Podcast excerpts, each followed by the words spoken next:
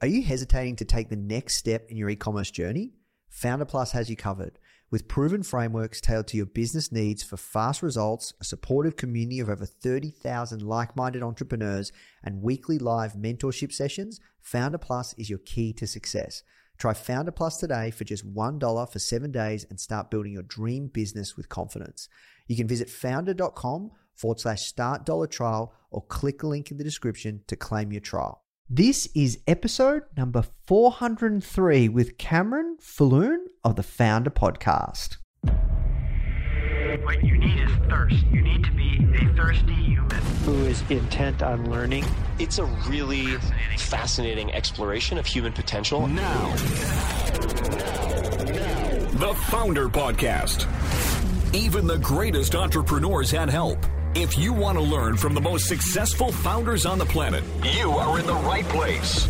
Branson, Mark Cuban, Tony Robbins, Tim Ferriss, Arianna Huffington, Go, Steve Case, Gary Vee, Sophia Amoruso, Barbara Corcoran, Daymond John. Learn from the greatest minds in business today with interviews hosted by Nathan Chan. This is not your average entrepreneur podcast. The Foundr Podcast.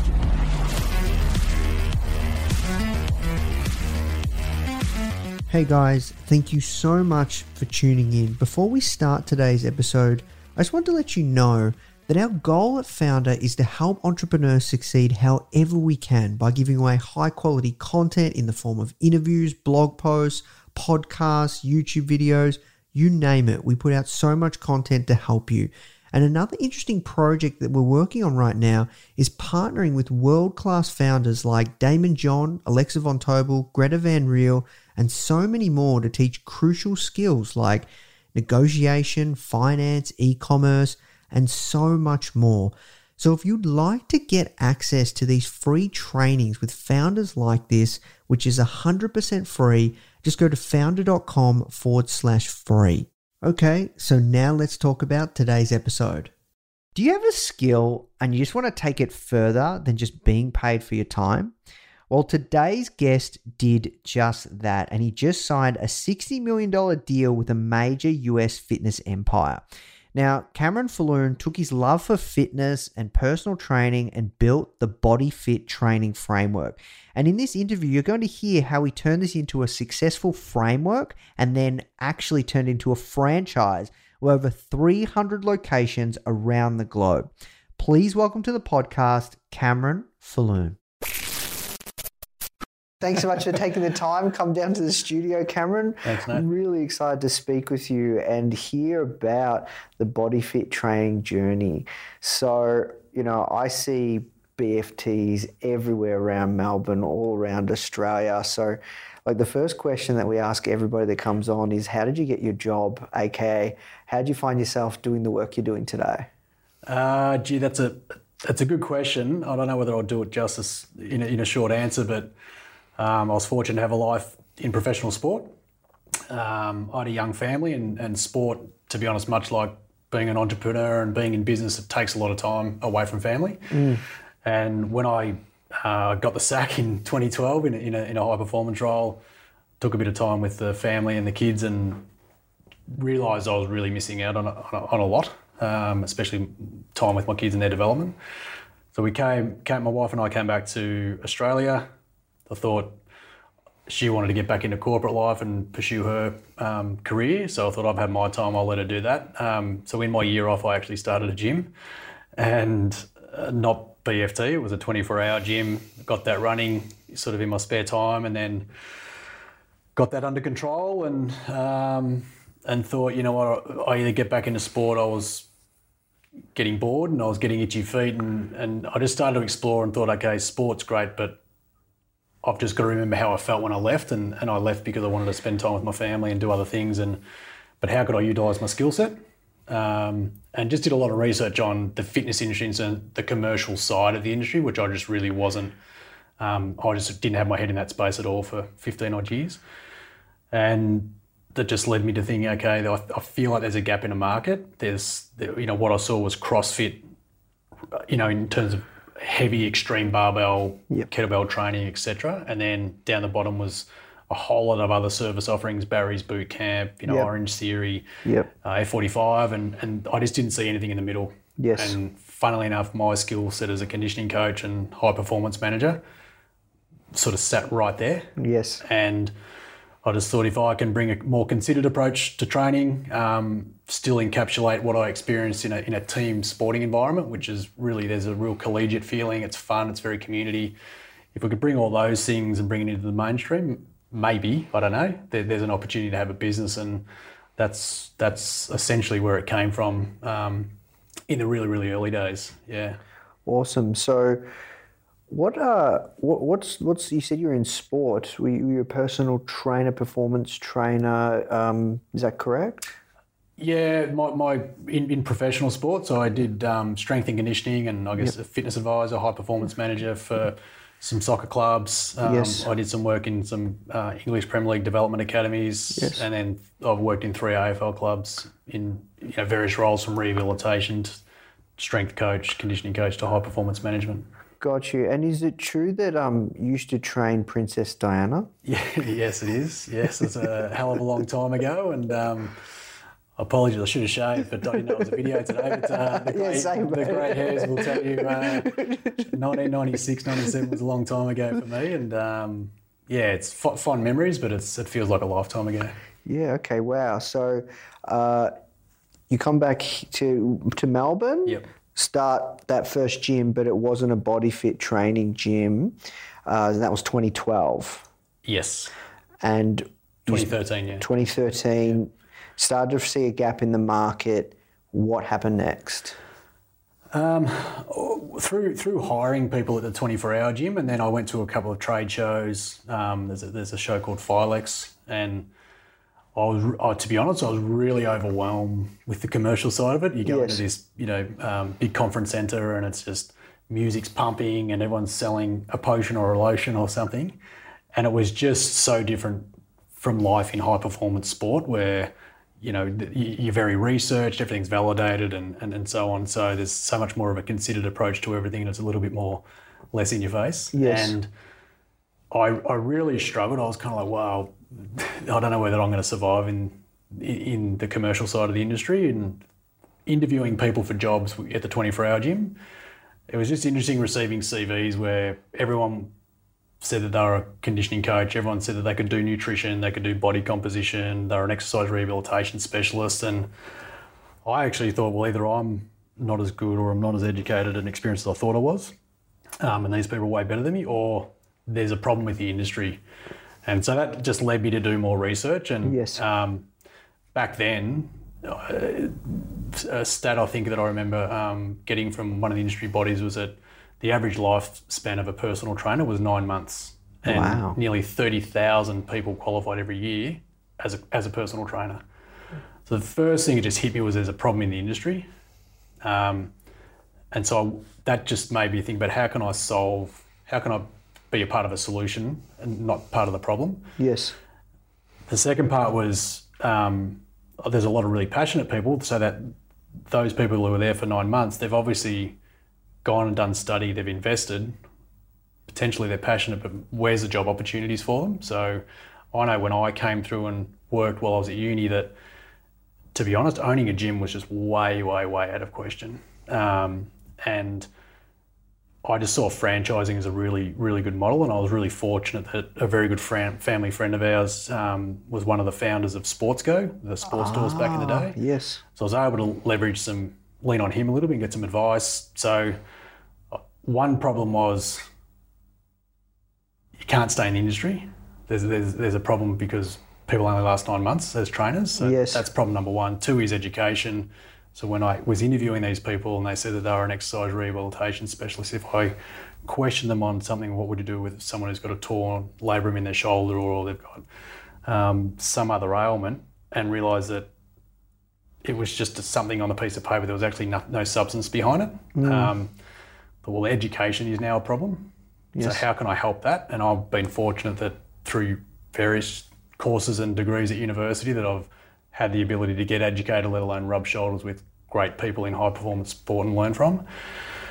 So I just I had three things. How, how can I build a business that, that I can fill a void in the market and utilise my skill set? Yep. Um, and not have to travel all the time and um, be at the beck and call of a I guess a, an employer. Um, Yes. Two was how can I provide through that business people that are really passionate the opportunity to stay in the industry and do what they love doing and earn a good income. Yes. And then the last bit was the education that if we've got those passionate people, how do we keep that continuum with their professional development um, to keep them inspired and motivated t- to want to stay in the industry? So they were, they were the three problems I saw. Yes. And from there, it was okay, get to work on how am I, how am I actually going to pull it together and solve it, so to speak, which I didn't know at the time. Yes. Um, but that was the next challenge in that, that initial journey. Got you. So I'm curious, like, what did the first version of Body Fit training look like? Did you did you convert the current gym that you had to this new model, or did you go out find a new location? Like, what did the testing, what did the early days look like? Can you take us back? Yeah, um, a lot of mistakes. Yep. Um, we actually started up just around the corner from here in Prahran. Oh, really? And um, had a small facility. With there's a couple of things with the methodology was try and go into a marketplace to prove the model that where it was competitive, and Yep. this area is really competitive. Yeah. Oh, there's gyms with everywhere. gyms and personal training studios and yoga and other other offerings. And so it's okay, find the real estate. And it was really, really difficult at the time. We ended up finding a place, um, first floor, so not ideal, wooden floorboards, not ideal for the people downstairs. Yes. So, and then very quickly I learnt two things. One, I, the programming was, whilst it wasn't refined exactly, it was resonating with the members. So we're getting a lot of positive feedback. But commercially, the space wasn't big enough to get enough bums on seats to make it financially viable. So um, lots and lots of mistakes, like a lot of mistakes. Um, I was really fortunate that I had the 24 hour gym and I had that income coming in and fueling, being able Oh, to fuel so that was growth. cash So- flowing the experiments, really. it absolutely was, and um, I, you know, I didn't earn a salary for uh, two and a half years, um, which is putting money straight back in. So I was fortunate that my wife had gone back to work as well, Yes. um, and so you know, that just understanding the commercial side of the business was the real big one. Um, we need to get the footprint right. We need to get the shapes right. Um, we need to get the multiples of equipment right, so that when we're programming um, if we've got 12 exercises versus 18 or four, we need enough equipment to still get a certain number of people. And we landed on that 36 was sort of the right amount of people in, the, in a group training environment to then be able to have two or three trainers and that model to be really, really financially viable and attractive for future investors. So that was a, a two year journey. Yes. Um, so we opened up one here in Prahran and then another one six months later in South Yarra, one in Richmond and then one in Yarraville. And um, just the ability to prove the model, yes. Make a ton of mistakes, um, lose a lot of money, and then get to a point where either you're still passionate about it and you want to drive forward, um, or go, nah, done. And um, fortunately, we were getting a lot of feedback. Businesses were going well. And that was it was that point in time I went right. I- I'm going to go and speak to this friend from from Sportsco and Yep. get some advice because I wasn't I never set out to do franchising. Yep. So those four that you had were company owned. Yep. Yep. Yeah. What I did was there's a couple of um, AFL players initially who um, I, I was really close with that I'd work with as athletes. They were finishing their careers and weren't sure whether they were going to um, stay in sport, whether they were going to get into building or real estate or, or, or various other forms of employment. And I got them over for lunch one day and said, look, I've got this idea. And we'd done similar sorts of cross training programs in, in the footy clubs. So we'd done strength endurance and power endurance type stuff in a group. And that's sort of what I modelled it off. I said, look, you know, you remember we used to do these programs. Um, like, yeah, we really love those programs. We used to have great fun and we worked hard. And so I've got this idea around sort of here's the philosophy. How about I'll, I'll fund it and um, you guys you guys manage and I'll help. Like I've still got booklets where I did sales training with them and um, back in the day and videos of us laying rubber mats here. And I said, look, if in 12 months' time the business is working and if you want to stay in it, um, you can have it. Pay me back what I put in, no interest, and I will just continue to try and build the IP and, and then develop and grow the business and um, take it to the next level. So that that's how we did it. So the four initial investors, that was the arrangement. Yeah. Wow. That's awesome. And uh, it worked out really well for them in the end, right? Yeah, really good. And I'm rapt like the initial two guys, Darren, uh, Daniel and Matt. They've now got six franchises. They're all really successful. They're doing a fantastic job operating them, and um, you know, to, to a large degree, they backed me in. Yes. And took a bit of a punt on me, and I guess they were young enough that if it went pear shaped, they could go into other things. But um, I, I, you know, it wasn't lost on me even at the time the fact that they were backing me in more on our relationship and trust, and so it just felt like the right thing to do. And also, it's really when you want to grow a business. Like I said, I didn't set out to do franchising. I just identified that I thought there was a, a gap in the market, and then those three key pillars, I guess, that I wanted to really um, um, build the business around and solve some problems with. I didn't really know how I was going to do that, and what I realised was that. Uh, it, just some of the conversations after 12 months where the guys, whilst they were in it and, and working hard and they had the opportunity to, to get ownership of that business, the conversations shift when things go well. When things are going bad, it's don't worry, everything lands on lands on I guess you as, as the the owner, so to speak, and the founder. When things are going good, people want more, and I thought, well, I can't continue to grow organically, site by site, and keep investing all of my money. At some stage, I need to um, once we've proven the model, we've got a really good financial um, and attractive P and L.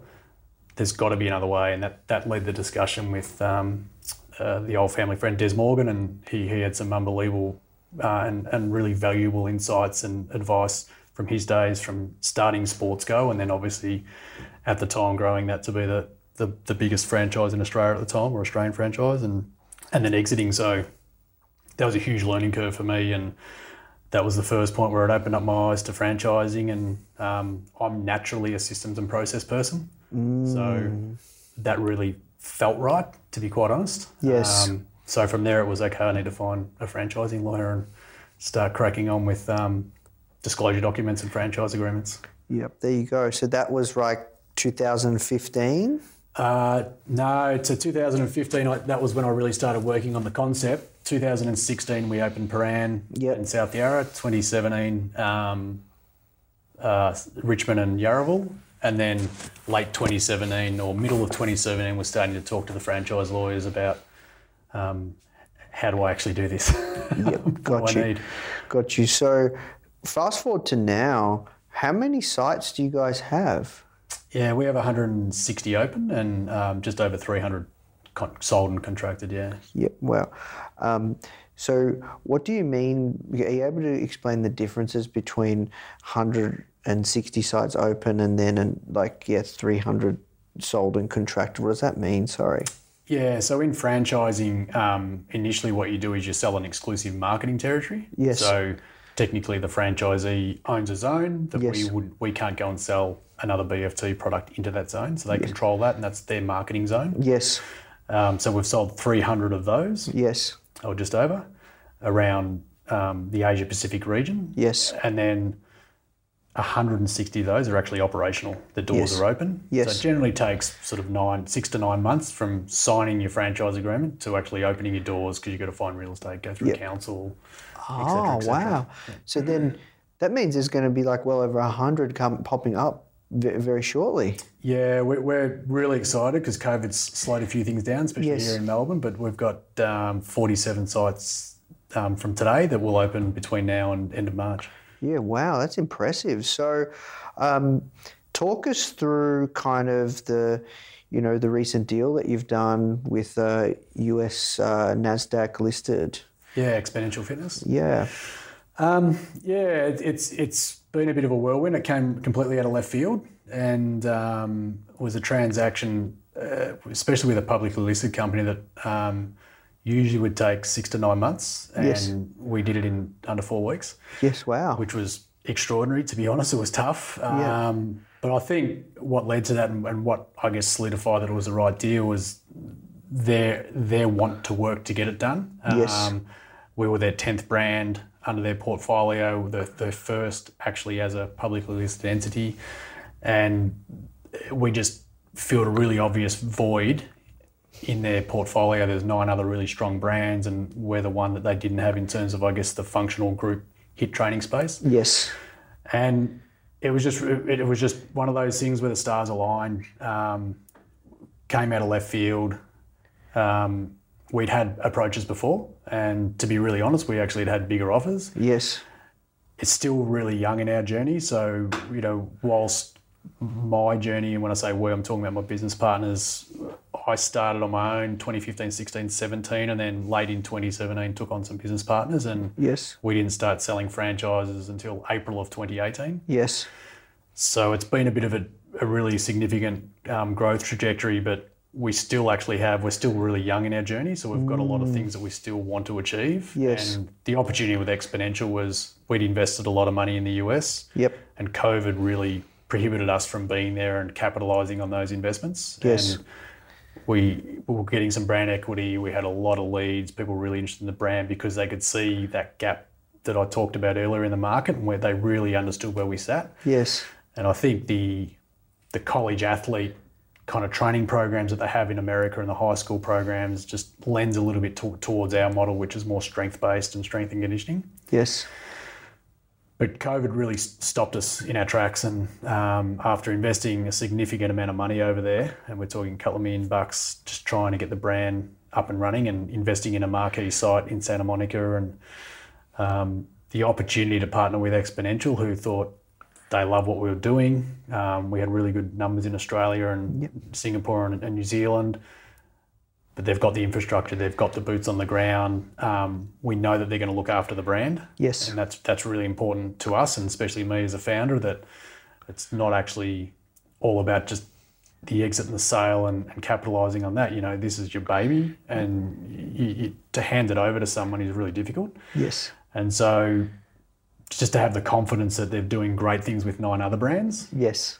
um, and all of those have come from uh, the founder Anthony Geisler purchasing off founders. Yes. And so, you know, that that gave us a lot of confidence. Um, we didn't know whether, at the time of doing the transaction, whether we could travel and get to America in the near future. So there was a lot of uncertainty, and I think one of the things we know is that sites sell sites, and uh, more members and more social media helps to sell. So they are going to be able to do in America and Canada, um, you know, in in a year what might have taken us two two and a half years. Yeah. And so that's really exciting for them, Yes. that, that market opportunity. And it's really exciting for us because it actually helps us as we continue to grow in various other regions of the world as, as well as um, continue to, to do what we're doing in Asia Pacific.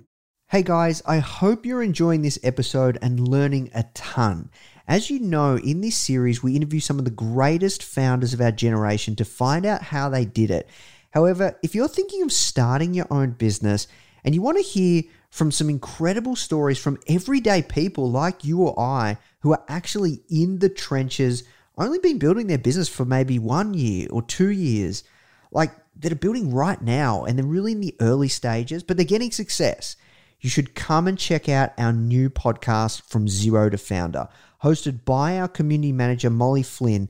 These are in the trenches stories from our very own successful students that have gone through some of our programs. People just like you who are deep within the process of building their very own successful business. These are the founders of tomorrow. You can find the From Zero to Founder podcast on all platforms. And remember, it's founder without the E. All right, now let's jump in the show. Yeah, no, it's an interesting deal. Um, how you talked about kind of they will handle North America, but you still control the IP and still can build out the vision. They actually, yeah, they own the IP, so we sold the IP. Yep. Um, we continue to run and develop that. Yes. And there, there'll be a transition. Yes. Um, our model is unique in terms of how we do our programming, the level of detail, the education behind it. So it's not something that's just to pick up and they can run with it. Yes. And, and again, I think the, the beauty of when you do these transactions and you're talking to these people is they give you confidence by actually saying, well, actually, we're not good at that. You are, so you stick with it. Yep. And that's where it's really aligning that um, often in, in a transaction, buyer and seller have various views on I, I should have asked for more money or I shouldn't have given as much money or whatever. Where actually it's really a hand in glove type relationship where um, they own the IP, but we're continuing to develop it. Um, we actually uh, do some revenue sharing, so off our sales, uh, and we revenue revenue share off some of their sales. So it's quite an aligning um, transaction. It's quite unique, actually. Yes. Um, and a lot of credit's got to go to Anthony Geisler, their CEO. He's um, as a CEO of a publicly listed company, he's extremely entrepreneurial and he, he knows how to get stuff done. Um, and he, once we were aligned in, we, we thought it was a good idea for our brands to, I guess, get together. He was just, if there's any any hurdle to overcome in the transaction, um, whether it was lawyers or you know Deloitte's or the SEC or whoever, he was just always able to troubleshoot and go, let's just make it happen, let's just make it happen, and um, he, he was you know huge in driving it, which is why it got done in under four weeks. Yeah, wow, that's wild. And like even four weeks for you to go through the thought process of that something that you want to do, which is you know it's not a, a, complete exit per se, but it is, you know, you're, you're selling a part of your baby. Um, how did you come to that decision so quickly? Yeah, as I said, we'd, we'd had offers. Yeah. And so we had contemplated um, various ways of doing this. Yes. None of which sort of felt right at the time. And, and as I said, we, we had some genuine bigger offers. This was just so when it came, there was just fortuitous with the timing of it. Yes. Um, we'd been in, we'd had a few interested parties kind of court us and go through some DD processes with other other interested parties, and I get you know it's a huge learning curve. Um, let alone doing it with a public company, it's it's a massive learning curve, um, and I'm certainly like I learnt an unbelievable amount. About our business, funnily enough, because they dive right into your business and want to know every nook and cranny and, and they call everything out. Okay, there's a gap somewhere, they're going to call it out, and it's all going to come down to influencing the valuation, but also the path forward. So, um, so yeah, we had we had contemplated offers, which I guess had us in that headspace. And for the three of us, Richard and Hamish, business partners, we we'd had the conversations around okay, what what would we want? What do we want? You know, do we want to stay in? Is it too early for us? Um, where's the risk in our business? What's the upside? Like all, all those things, and where are our gaps? Where are we winning? Where are we failing? So it's, it's, a, it's a great opportunity to look internally and have an external set of, set of eyes really criticising, not criticising, critiquing your business and how you're operating, and then go, okay, let's reflect on that and are we still up for the challenge? Um, are we done? What we realise, well, we're not done we just got we've got way more to do, um, lots more goals to kick, so to speak, and um, challenges to overcome, and we're still excited by that. So that's where when Anthony came with, look, we're really interested in your business, um, and didn't want to take the whole shebang. We're like, okay, this actually this is potentially the conversation we've been looking for. Mm. in light of not being able to get to America and and get that return on the initial investment um, because of COVID, so it, it was just stars aligning. Yeah. You know, we'd had those thought processes, we'd, we'd had those internal discussions together. We talked about do we take on more investment? Um, Richard and I, who kind of co CEO the company, we talked about do we actually step back and bring in one CEO? Um, so, so it was, it was just good timing. We'd had all those discussions, we'd reflected, we'd had the honesty chats with each other, and um, the rest is history. Yeah, no, that's awesome. And it's just, it's really incredible the growth that you guys have had. Like you guys popped up uh, just out of nowhere, and then you guys are everywhere. So I'm curious, kind of anybody that's looking at the body fit training journey and going, okay, perhaps I'm a personal trainer, perhaps I have a set of skills, but I'm looking to productize those skills. Um, what what what advice would you give to them looking to because that is that is a common thing right? Where if somebody has a unique set of skills like yourself uh, and then really how do you build something really scalable around it? What advice would you give to somebody looking to start a business um, and, and, productizing their skills? Yeah it's a really good question and um, first thing is don't rush it. I think potentially people hear about our story and um, it's the old adage of every night, every overnight success takes ten years. Um, mm. I've been I've been working at it for thirty. Um, so you know, BFT for me is a bit of a culmination of thirty years of my experience in terms of the IP.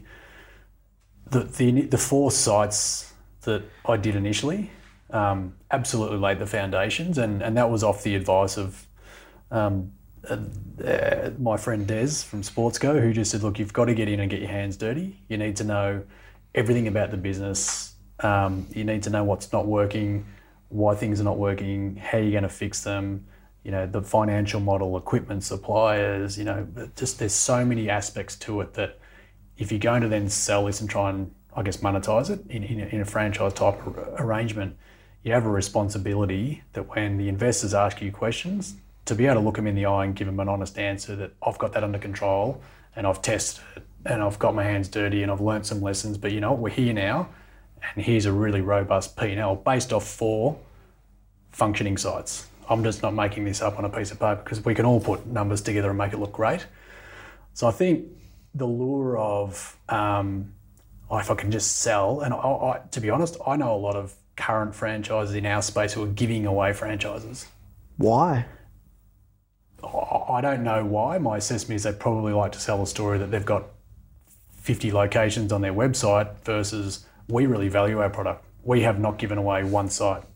Um, Tim Paine, the cricket captain of Australia, and his business partners, George Bailey, Nick Riewoldt, they paid 100% um, for their franchises um, in their upfront territory fees. They pay 100% on their royalties. They don't get any discounts. And that's not to say that we don't treat them slightly differently because they've got a certain amount of IP and value. So we do give them potentially, you know, extra support in other areas. Yes. But we really value our product. And so don't be in a rush for that pot of gold because you, you will just miss the really valuable learning of all the mistakes and you will get found out. Tr- trust me, you know, we, we have 160 sites open and rightly so, we get questioned every single day about certain things and elements in our business. What I feel good about is that we tend to most of the time have solutions and answers that are positive for people. And you can't please everyone, but if you've gone through that process and really done your diligence and done your research, um, and just taken the time to really refine your model, that's critical, I think, to sell a really authentic story rather than a piece of paper with a P&L that you've made up and you're trying to really push the envelope with justifying everything. We didn't have to. We've got four functioning sites. We can actually take you, come and do a class and touch it and feel it. It is what it is. And so that's one. I think the other thing is really what's your point of differentiation? Like, do you have a really unique niche in the market? Um, a lot of people, to be honest, look at us and compare us to F45. But when people get inside, they're like, it's completely different. Mm. Like, completely different. So I often talk to people that, you know, Channel 7 look, looks a lot like Channel 9, but the programs are really different. Mm. And, and so, where do you sit in the marketplace and have you done your research? You know, what's the, the two years where we had the sites, we started with six programs. Yes. We now have 13. Yes. Half of the six that were at the start don't exist in our 13. And so just because I thought I was onto something and I thought I'd identified a gap in the market doesn't make it real. You've got to validate it. And again, that goes back to time. You know, the story to early investors who we are forever, forever grateful for backing us in. If I gave them a, hey, we've had a site for six months and gee, the numbers look great versus two years, it's a very different um, proposition to them and it gives them a different level of confidence. So validate your ideas. Um, if you're copying someone else, you're copying someone else. To be to be really honest, like you know, where where is your point of differentiation? And um, competition is a really good thing too. So really embrace it. Yes. Uh, the more competition we have, the better because it keeps us on our toes. And that goes back to testing the model and our early decision to come into Prahran, where it's really, really saturated with fitness offerings. We're like, if we can prove it here, we're half a chance. And we did exactly the same when we went to America and we've invested in our um, our marquee site there in Santa Monica, which is probably globally one of the most competitive um, yeah fitness gym, gym, markets. So it's not necessarily take the hard route, um, but just put time and energy into it and know every nook and cranny in your business and, and really, really validate it. And it's I think it's more powerful to be able to say to someone, well, I've invested my money in those four sites and I've actually risked you know, my family's future and my mortgage and everything else, I've backed it in. I, yes, I'm asking you for money as an investor, but I've been, I've sat in that seat and I've done it. And I think that's also powerful and lends a little bit to the authenticity of that, that process because there is a sales process, right? Mm. And I think if you can make it more personal and authentic, it's less of a sale if that makes sense. You're not, you're not, you know, you're not the connotation, I guess, of a used car salesman. Um, so yeah, really, really understand your marketplace with your product. What you, what understand your USPs and what's, you know, what are you selling as your un, unique positioning in the marketplace, and how are you different to your competitors? Um, and I don't know what. There's no right amount of time because every business is different, but just really validate every angle of your business the core product, the financial model, how are you going to scale?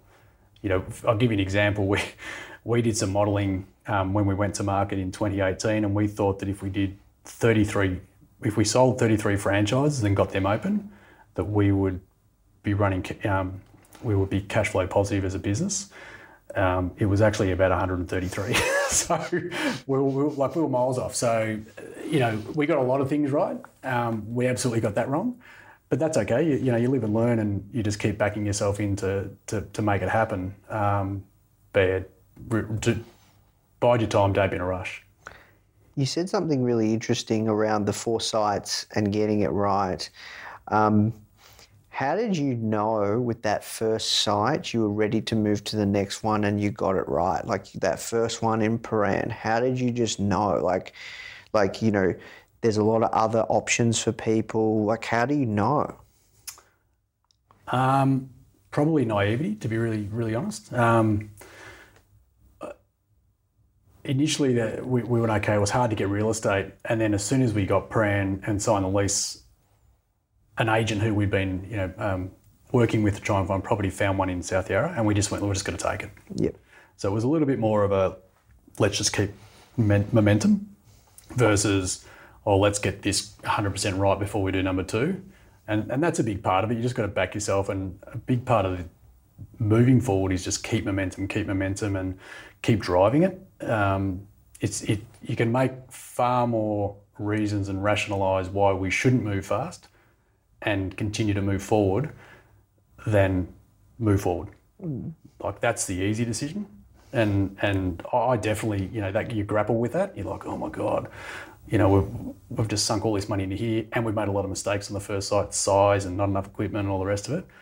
But that gave us the opportunity by signing that lease, that got us that gave us the opportunity to open a second one within six months and really quickly implement the lessons that we'd learnt at that site that then gave us the opportunity to learn some more lessons. And by that stage, we'd been um, we'd, we'd found the site in Richmond, and went right. Uh, you know, now even just the equipment. I'm I think I've got the equipment pack.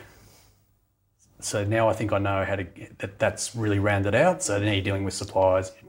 You're trying to get that right and get the pricing right, and so on and so forth. And it's just constant layering of lessons because you're just not going to get it right. It's just the reality of it. Like, like for us to forecast 33 sites to break even, and for it to be 133, that's a massive miss. yeah. What happened there? So there's just a large amount of naivety, I think, with entrepreneurs, and and that's uh, that's a good thing because if I knew what I knew now, I don't know whether I would have started the business. So you kind of there's this blind faith that you have that. Um, I had a lot of people who said, oh, I just think it's too competitive. I don't think it's going to work, and all those sorts of things. Um, if I listened to all of that, and I didn't have that blind faith and, and a little bit of that naivety, um, I wouldn't. I probably wouldn't be sitting here today.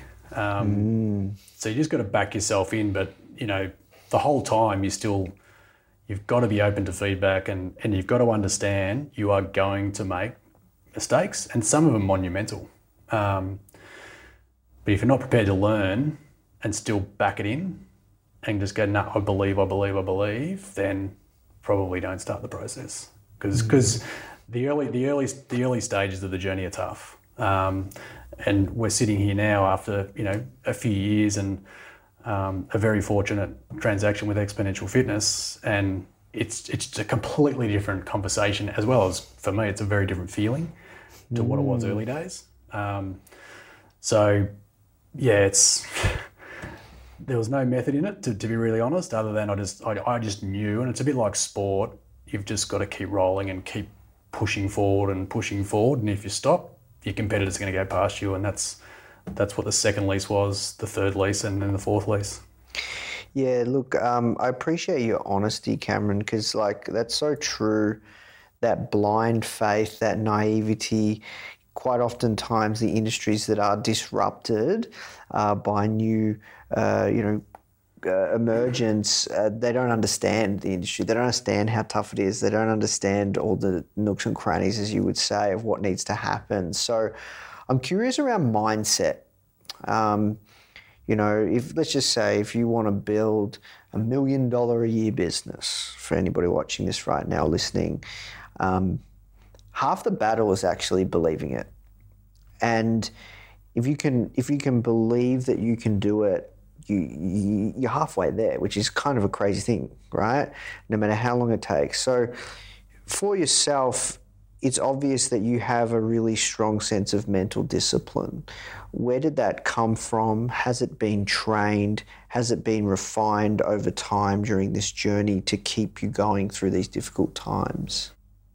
I, I grew up in really humble, you know, circumstances. Um, you know, I remember my brothers and sisters and I putting coins in a jar to save for a, uh, the, the annual holiday. So I think my parents, uh, we had a great upbringing. My dad was a police officer.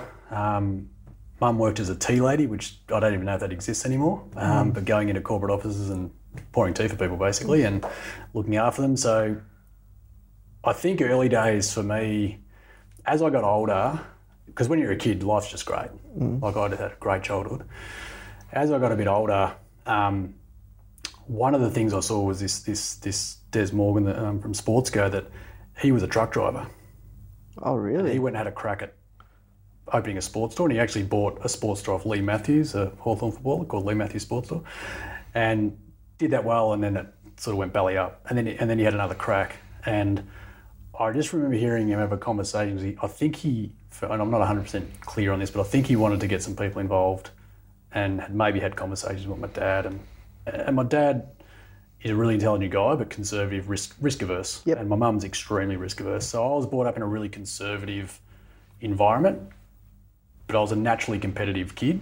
Um, everything was competitive to me. Um, and so seeing that and seeing his journey and seeing him fail more than anything, but then succeed again, it's just really, for some reason, reson- resonated with me. And so uh, I was very fortunate for my 21st birthday. Mum and dad gave me a ticket to go around the world.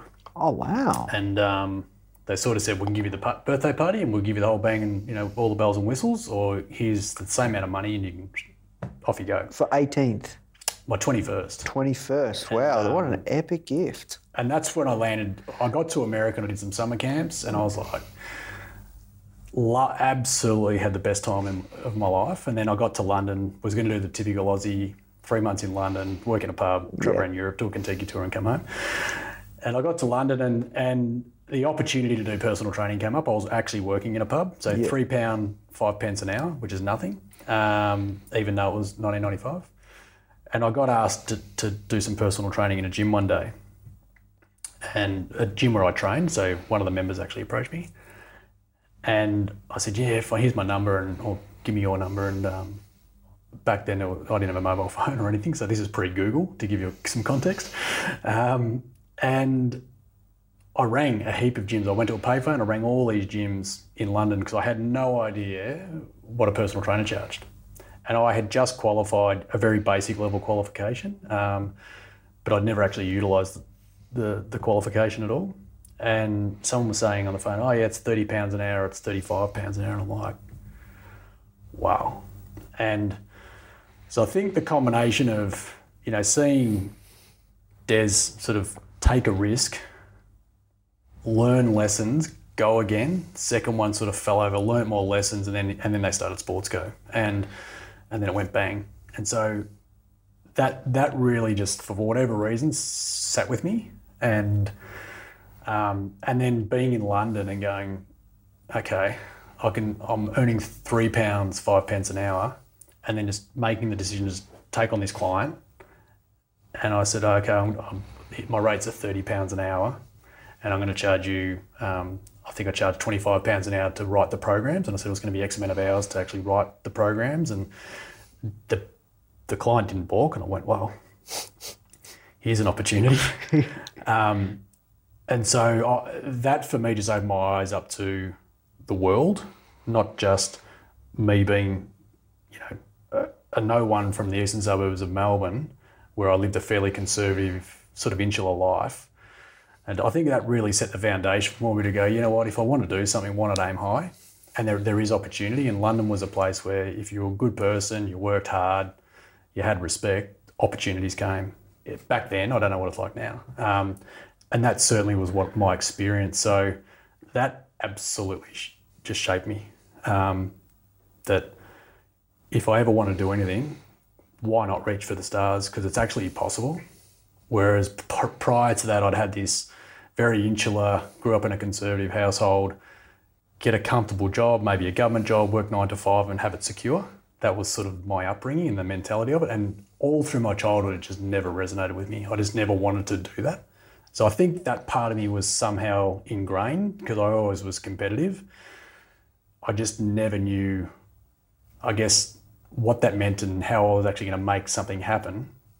But being in London, not knowing anyone and starting up a, a personal training business was the first eye opener. And I was very fortunate. I trained a lot of really high profile, rich and famous people, really high profile business people, and them recognizing that I was a hard worker and offering support and advice Yeah, wow. was just invaluable. You know, like the vice president of AT and T, um, to to be able to sit down with him and get advice off him, and because he just recognised that I was a hard worker, mm. and so I just thought, yeah, I- if I ever if I ever do something on my own, I've there's no limitations. you've got to be prepared to work, but don't don't limit yourself to Melbourne or Australia. There's a whole world out there. And why not, if you've got something that you really believe in, why not try and get it to the world? And that's what we're trying to do with Body Fit Training is that it's really exciting. We've got nearly 40,000 members at the moment, but you know, I want to see a million people experiencing body fit training around the world. That that's kicking a goal. You know, so we're we're on our trajectory at the moment, but we've, we've got a lot of things to achieve. Yeah, wow, exciting. So, look, uh, we have to work towards wrapping up. This has been an awesome conversation. I really appreciate just your open honesty, vulnerability of what it's taken to get where you are today. Um, just a couple last questions. Uh, I'm just really curious, kind of, what does success look like for you in 10, 10 years from now? Like, what, what is, is it the million members? Is it, what, is it more than that? I'm just curious. Uh, fir- to be honest, first and foremost, having an unbelievably good relationship with my kids. Yep. Um, that's something that, as I said earlier, with sport, I really missed out on. So, um, Richard, my business partner, and I, we, we talk a lot about making sure we keep the balance. And, you know, working seven days a week for me is not a problem. Um, I think, I hope those times have passed, but it, it is really important that, you know, because if you can do all this stuff in business and you do have to have a certain um, singular focus, but family's just so important to me. So uh, the success for me is, you know, in 10 years' time, I hope I'm really still close and going to the footy with my kids and doing those sorts of things. On a business front, um, right now it's actually we're at a really exciting stage where we're we're growing and we're actually able to train and empower our staff to somewhat you know pass the baton on so to speak and Yes. and give them the best opportunity for them to be their best and and continue to drive our brand so that's actually a really exciting challenge that I actually really struggled with to be honest um, handing it over because Yes. it's your baby so there's a lot of learning for me there. And and, and as you said just to we had a goal of by the end of 2023 to have a thousand studios globally. And we're on track. So with Xponential fitness we're, we're confident that we're going to do it. So from april of 2018 to the end of 2023 it was a pretty um, as i say a BHAG, a big hairy audacious goal. And um, we're, we're still firmly focused on achieving that. Yeah, wow. So yeah, look, you achieve that. You you'll be very well on your way to a million members. That's incredible. yeah Wow. yeah that's the goal Awesome. Well, look, Cameron, thank you so much for taking the time to speak with me. Come down to the office and uh, just share all your lessons learned and experiences. You've had an incredible journey, and congratulations on all your success thus far. thanks nathan appreciate it You're welcome. Thank you so much, Cameron. Hey guys, I hope you enjoyed this interview. As you might already know, our mission at Foundr is to help tens of millions of people every single week with our content. either start or grow their business, which is exactly why we're partnering with world class founders such as Daymond John, Alexa Von Tobel, Greta Van Riel, and so many more to teach crucial skills such as negotiation, finance, e commerce, and so much more. So, if you'd like to get access to these free exclusive trainings, please go to foundr.com forward slash free. These are 100%. We go super in depth on teaching a particular topic, and I know that you're going to love them if you enjoy this podcast. So just go to foundr.com forward slash free. All right, guys, I'll see you in the next episode.